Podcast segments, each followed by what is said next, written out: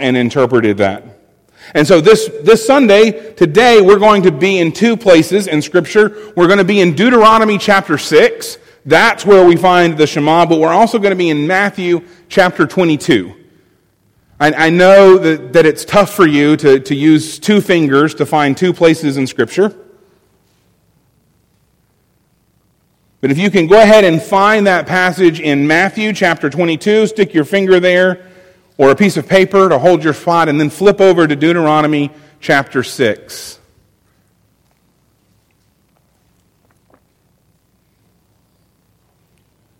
Deuteronomy chapter 6, we're going to be reading verses 4 and 5 today. Will you stand with me as we read God's word together?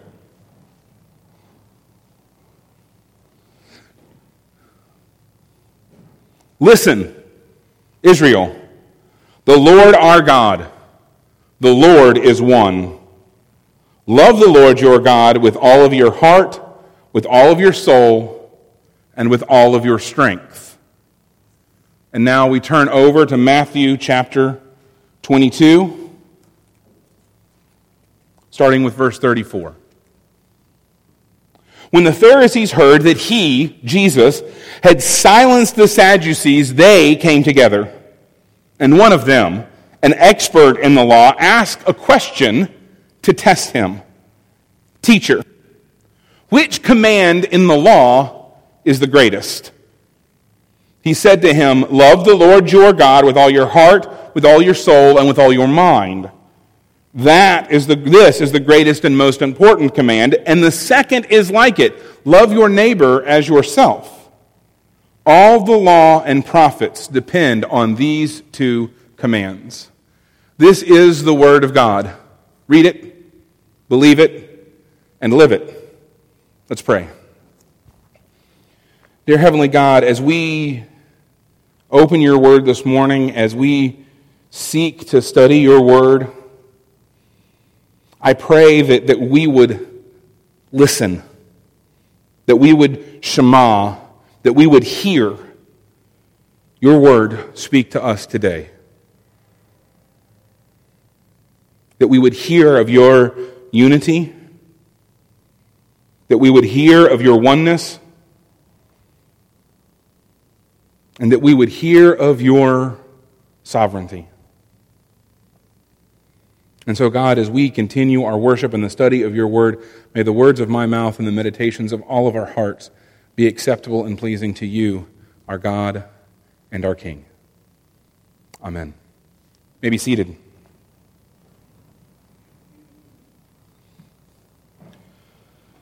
So, as I said, we are studying this statement that is known as the Shema. Now, it's a Hebrew word, Shema, um, and in case you're wondering how it is spelled, it is in English, the transliteration of the Hebrew is S H E M A, Shema. And what it is, is it's the first word in that verse. It is the Hebrew word that means listen or hear. And so it is this statement that comes after those that Jews call and refer to as the Shema. There's a lot in that word, Shema. Now, I want to be very clear here. I am not a Hebrew scholar. In fact, I was able to get through seminary without taking Hebrew. I took Greek instead. But I know a little bit of Hebrew, and I know a little bit about Hebrew, and in a lot of ways, Hebrew is actually a fairly simple language. One of the ways that it's fairly simple is the fact that there aren't a whole lot of words in it. And I'm speaking of biblical Hebrew, not modern Hebrew. There's just not a whole lot of words, which for someone who has a really hard time with his vocabulary flashcards, not having a lot of words is a good thing. The problem with that is when you don't have a whole lot of words, you end up with words having multiple meanings or words having multiple connotations and nuances to them. And so, while Hebrew itself can be a fairly simple language, the reading, studying, and translation of Hebrew can be relatively complicated because there are all of these words, and they can sometimes have different nuances and different connotations to them. So they can be translated slightly different. And Shema is one of those words. We translate it as hear or as listen, and that is not incorrect. But there are some connotations to it that we miss when we just translate it directly into English. And one of those connotations is it's not just hear, it's hear and obey. There is no separate word in Hebrew for obeying. Because the idea is, is that if you hear someone, you are going to obey them. Particularly if you hear God, you are going to obey God. So, so what we have here is we have hear and obey. Hear and obey. The implication is, is that we obey because of who He is. We obey the command of God because of who He is, because He is God.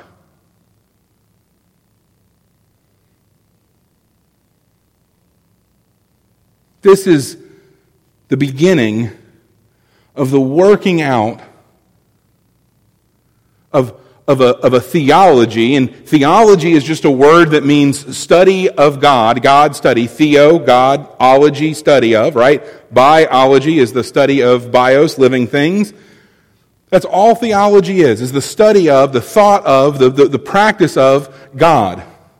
I know there are a lot of people who will say, oh, I'm not a theologian, or I don't like theologians. Here's the thing, brothers and sisters, if you think about God, if you try and understand God, if you try and learn about God, you are doing theology. You didn't know you were a theologian, did you?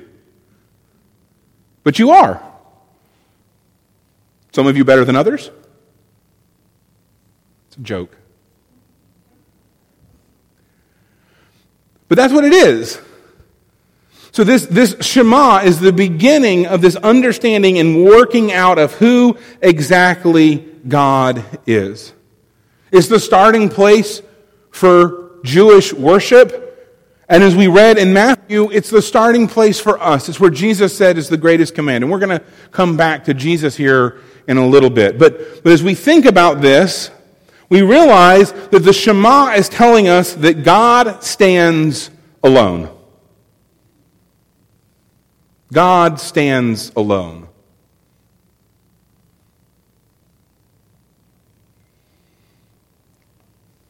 You know, there are a series of statements about, that come out of the Reformation that we call the, the solas faith alone, Christ alone, for the glory of God alone. Well, let's add it. Let's add a sola for this morning. Sola Deus, God alone. If God is the only one, if, if God is not the only one that we worship, then he won't be worshiped at all. We, we looked last week as we wrapped up the series thinking about the things that make us the church. And we were looking at worship, and that was one of the things that we came across, right? To present ourselves to God as a living sacrifice, to, to turn ourselves wholly and completely and totally over to Him. If we're turning ourselves wholly and completely and totally over to God, that means there's nothing left for somebody else. And if we're worshiping something else, that means we're not giving ourselves totally to God, and it is not worship of God. See, Israel understood from the very earliest moments that the nation's worship was to be restricted to Yahweh alone. Restricted to the God of Abraham, Isaac, and Jacob alone. And so they speak the Shema, and the Shema was spoken and is spoken daily as a reminder of Israel's sole worship. This, this statement that in, in this verse is, is a couple of extra words, but, but in, in, in, in Hebrew, it's only four words. That were actually five. It's Shema, listen, and then the words for Yahweh, our God, Yahweh, one. Now, in English, that doesn't make a whole lot of sense. So we translate it. Sometimes we translate it as Yahweh is our God, Yahweh is one, or Yahweh, Yahweh, Yahweh our God, Yahweh is one, or Yahweh is our God, Yahweh alone. Or as we read this morning, the Lord. And if you noticed, if you were reading in your Bible, it was the, the, the uppercase L O R D which we've talked before, is an indication in the English that the word there is the tetragrammaton, the, the name for God. The Lord our God, the Lord is one. Now, however we choose to, to nuance out those four Hebrew words and translate it out, the meaning is clear. Yahweh, the God of Abraham, Isaac, and Jacob, was to be the sole object of Israel's worship, allegiance, and affection. Yahweh was to be the sole object of Israel's worship, allegiance, and affection. That was it. It wasn't to be anything or anyone else. That word that that we translate as one or as alone, it implies monotheism, which is a radical concept at the time that God gives to the people these commands. Think what's happening in Deuteronomy. In Deuteronomy, the people have been wandering in the desert after coming out of Egypt. Is there one God in Egypt, or are there multiple gods and goddesses that are worshipped in Egypt? There's Osiris and Horus and Anubis and Isis and mm, keep going. Think about the, the Canaanites into whose land they were about to go. There were a myriad of gods and goddesses there. The land of Mesopotamia that Abraham had come out of, all of those generations before, multiple gods. The idea of a monotheism, of, of a one God religion was totally new, totally radical. When God spoke to his people and said, I am the Lord your God and I am alone.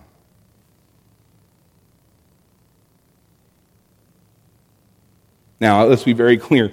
The people of Israel weren't terribly good at this, were they? As we continue to read through the Old Testament, it is a continuing story of, oops, we've caught ourselves worshiping other gods. Sorry about that, we'll come back. Oops, we caught ourselves worshiping other gods. Sorry about that, we'll come back. Oops, we caught ourselves worshiping other gods, we'll come back. So it's clear that there were, there were some in Israel who acknowledged the existence of other gods, but that affirmation that Yahweh alone was sovereign and the sole object of, to be the sole object of Israel's obedience rang out and announced the death of pantheism. Multiple gods. Polytheism. The call for Israel is to hear is significant because it's a call not only for them to hear those words, but then they are to repeat them, right? So it's a, it's a call to listen and a call to speak, a call to hear and a call to obey. Not only was Yahweh one, but also Israel was to be one as well. They were to be one people, worshiping one God.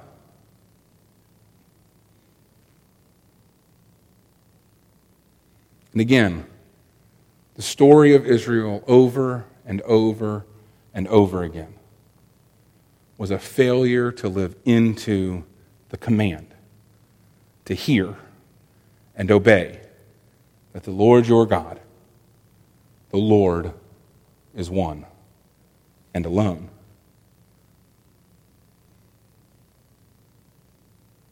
I think that we would probably be foolish to think that if the people who had been sustained by God in the wilderness with manna,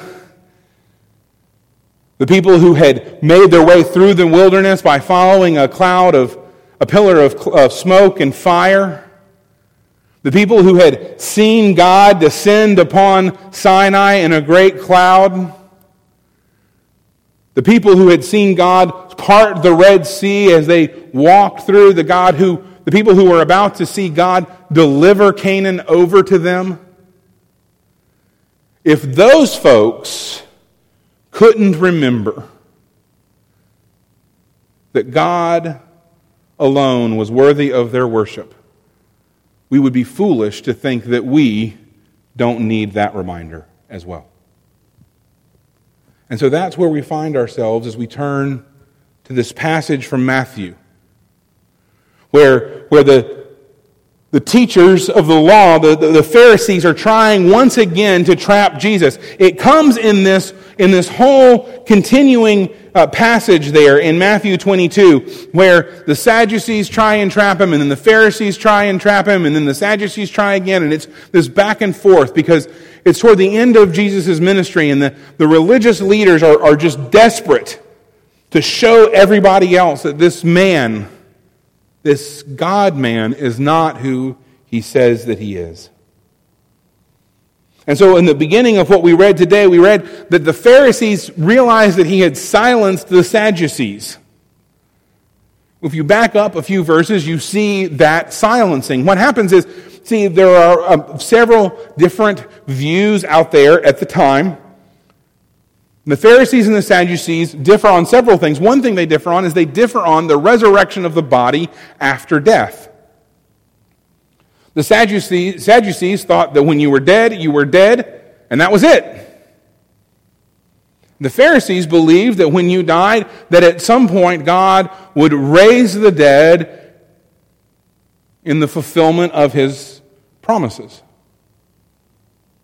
It's very interesting. You know, we, we think oftentimes that Jesus is at this complete and total loggerheads with the Pharisees all of the time, that they were, they were, they were so different. But in a lot of ways, what Jesus is preaching is not terribly dissimilar from what the Pharisees are preaching. Of all of the Jewish sects at the time, the Pharisees are probably the closest. And this is one of the places where there is this great agreement. So the Sadducees had come and they're trying to trap Jesus and they ask him this ridiculous question. They're like, all right, so we know that if a man and a woman are married and the man dies and the man's brother is supposed to marry her. So what happens if that happens seven times? There's seven brothers, there's one woman, and they just keep dying and they keep marrying this woman. And if there's going to be a resurrection smart guy, who is he going, who's she going to be married to when they're all raised from the dead? And so Jesus does the Jesus thing and not only answers the question, but turns it then back on them. He answers the question and he says, In the resurrection, nobody's married. So just think about that for a second. If you've been married your whole life and after 50 or 60 years you're starting to feel like, man, I got to do eternity, yeah, you don't.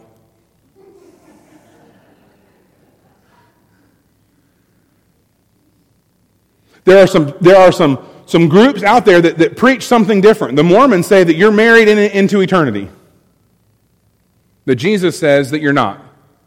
So Jesus answers the Sadducees' question and then turns it back on them and shows them using Scripture that the resurrection of the body is scriptural.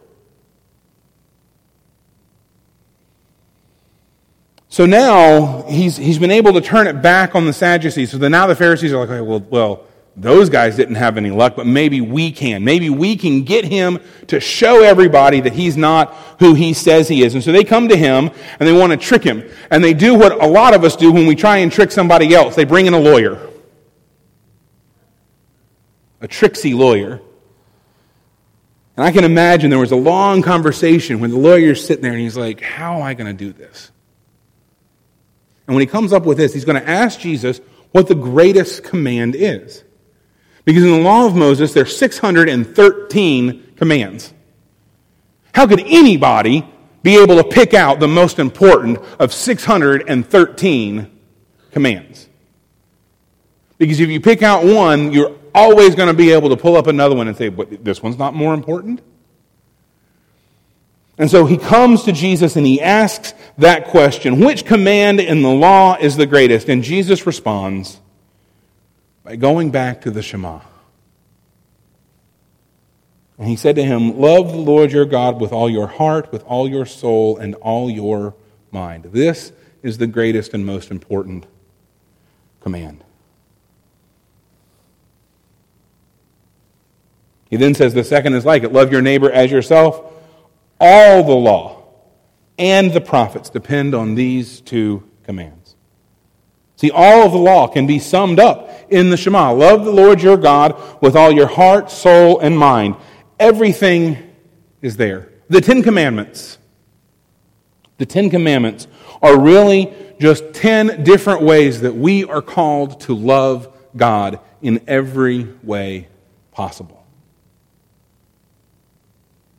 When I was in high school, the high school band had this program where we could would like hire ourselves out to raise money to be able to go on band trips and stuff like that, doing doing various odd jobs. And I developed a relationship with a gentleman named Mr. Thursby. Uh, Mr. Thursby had worked with my dad, and so when he called in, somehow serendipitously, I got assigned to him, and I ended up working and doing yard work for Mr. Thursby for four years through high school. Ended up doing a lot of other work for a lot of other people because of Mr. Thursby. One day, we were out there and we were trying to get this stump up out of his front yard.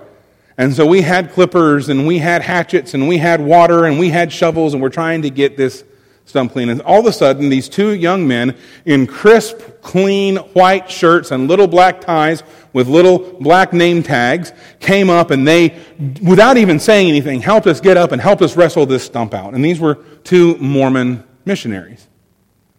And we were talking, and, and he, he was talking, and Mr. Thursby, let's say he was a bit of a character.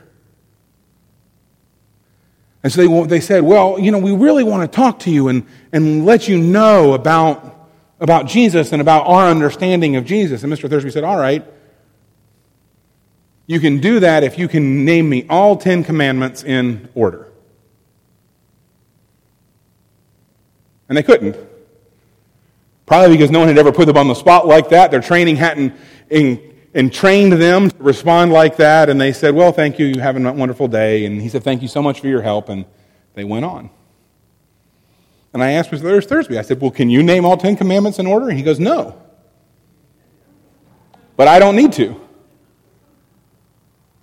Because I'm told to love the Lord my God with all my heart, soul, mind, and strength. And the second is likened unto it love my neighbor as myself. And all of the law hangs on those two things. And that was the right answer.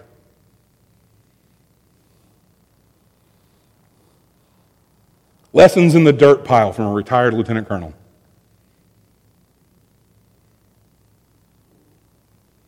See, God wants relationship with you. God wants relationship with you. He wants you to love Him passionately and righteously and to pursue His glory. That is what God desires. That's what God wants you to desire. What does that look like? What does it look like to put God above all? It means loving Him with our heart, soul, and mind. It means loving Him with our entire being. It, rem- it means presenting ourselves as a living sacrifice. See, Jesus does this wonderful thing. He adds the second part. Just like he, he answers the Sadducees' question and adds a, a coda on the end to just drive the point home, he does the same thing with the Pharisees. He answers their question and then he says, and the second is likened to it love your neighbor as yourself.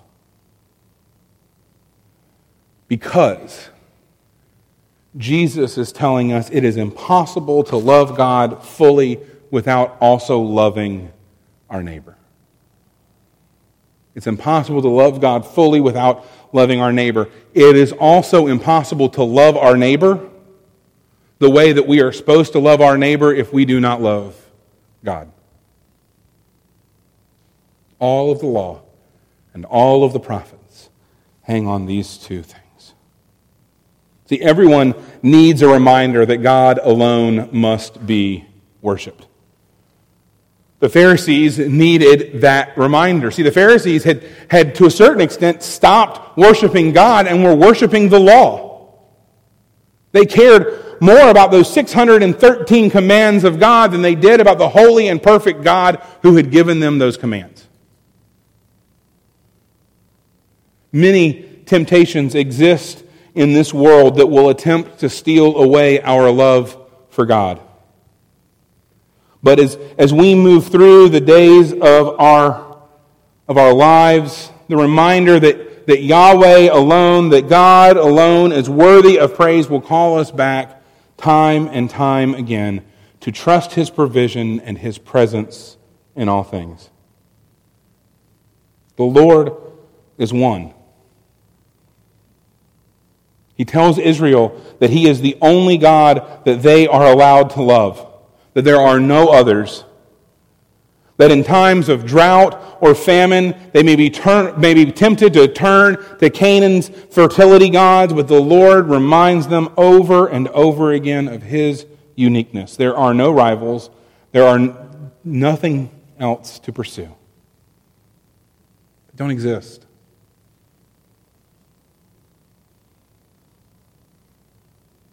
There is one Lord, there is one God. There is one Creator, and He alone is worthy of our worship, of our praise.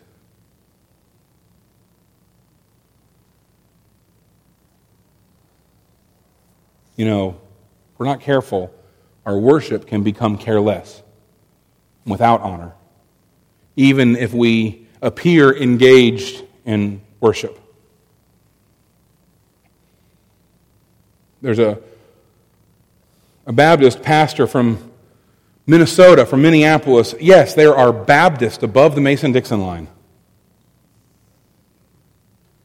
A Baptist from Minneapolis. He's retired from the pulpit, but still has an active ministry of, of writing and, and teaching. His name's John Piper. And John Piper says that two factors can cause careless worship. One is the failure to feel the greatness of God's sovereign love and the other is to mistake his majestic fatherhood. Piper says this it t- makes a person bored with God and excited about the world to forget the greatness of God. If you don't see the greatness of God, then all the things that money can buy will become very exciting. If you can't see the sun, you'll be impressed by a street light.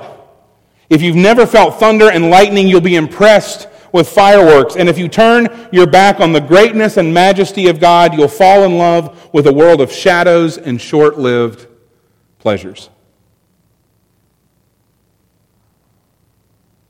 As we think about the character of God and who God is, and this command to listen and obey, we must begin by accepting that God alone deserves to be honored in our lives as God. God alone deserves to be honored. Our God is a jealous God. He will not accept anything less than our total commitment to Him. As we read last week, you cannot serve two masters. We cannot serve God and anything else. We can serve God alone. Just as Israel was called to see God alone as the way, we as Christians, as members of the new covenant, must see Jesus alone as the way and the truth and the life. We must direct our lives to be rooted in Jesus as the eternal and only Lord. And if we live our lives as God intends, then we must begin by living under God's authority through honoring his unique status. As we come to the table this morning, as we come to the table this morning and as we break this bread and pour out this cup, we are reminded that we are able to do this because God alone is worthy of our worship. Because God alone has done what He has done for us. And so we come here to this table. I, I, I hope that you have grabbed some elements on your way in. Um, Rod is standing at the back ready to distribute. If anyone has forgotten, you can raise your hand. I will remind you that there are two things to separate. There is the clear plastic cellophane at the top. That's how you get to, we'll call it bread. And then there's the foil below that that gets you to the cup. Will you pray with me? Dear Heavenly God, with joy we praise you. Because you are a gracious God and you have created heaven and earth. You've made us in your image and you keep covenant with us. Even when we fall into sin, even when we fail to live up to that covenant promise of placing you and you alone in the center of our lives. God, we give you thanks for, for Jesus Christ, our Lord, by whose death, life, and resurrection is open to us the way of everlasting life. Therefore, we join our voices with all of the saints and angels and the whole of creation to proclaim the glory of your name. On the night that he was betrayed, Jesus gathered with his disciples in an upper room. And during that meal, he took the bread and he broke it. And he said, This is my body broken for you. Likewise, after the meal, he took the cup and he blessed it. He said, This is the cup of the new covenant, my blood shed for you and the many. Brothers and sisters, this is not Fairmont First Baptist's table. This is not Carter's table. This is not a Baptist, Methodist, Presbyterian, Episcopalian table. This is the Lord's table. And his invitation is this that all who do truly and earnestly repent of your sins, who are in love and charity with your neighbors, who intend to lead a new life following the commandments of God, including the commandment to listen, who promise to walk evermore in his holy ways, you are invited to draw near with faith to take this bread and this cup to your comfort, to make your holy confession to Almighty God.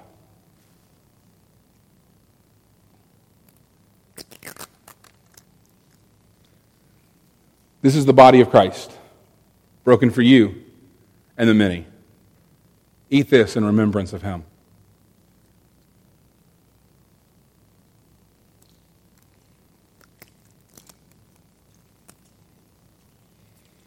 This is the blood of Christ, shed to seal a new covenant, shed for the remission of our sins. Take, drink in remembrance of him. Brothers and sisters, Scriptures tells us that as often as we eat of this bread and drink of this cup, we do so in proclamation of Christ's death and his resurrection until he comes again. Take a few moments to reflect. Let's pray.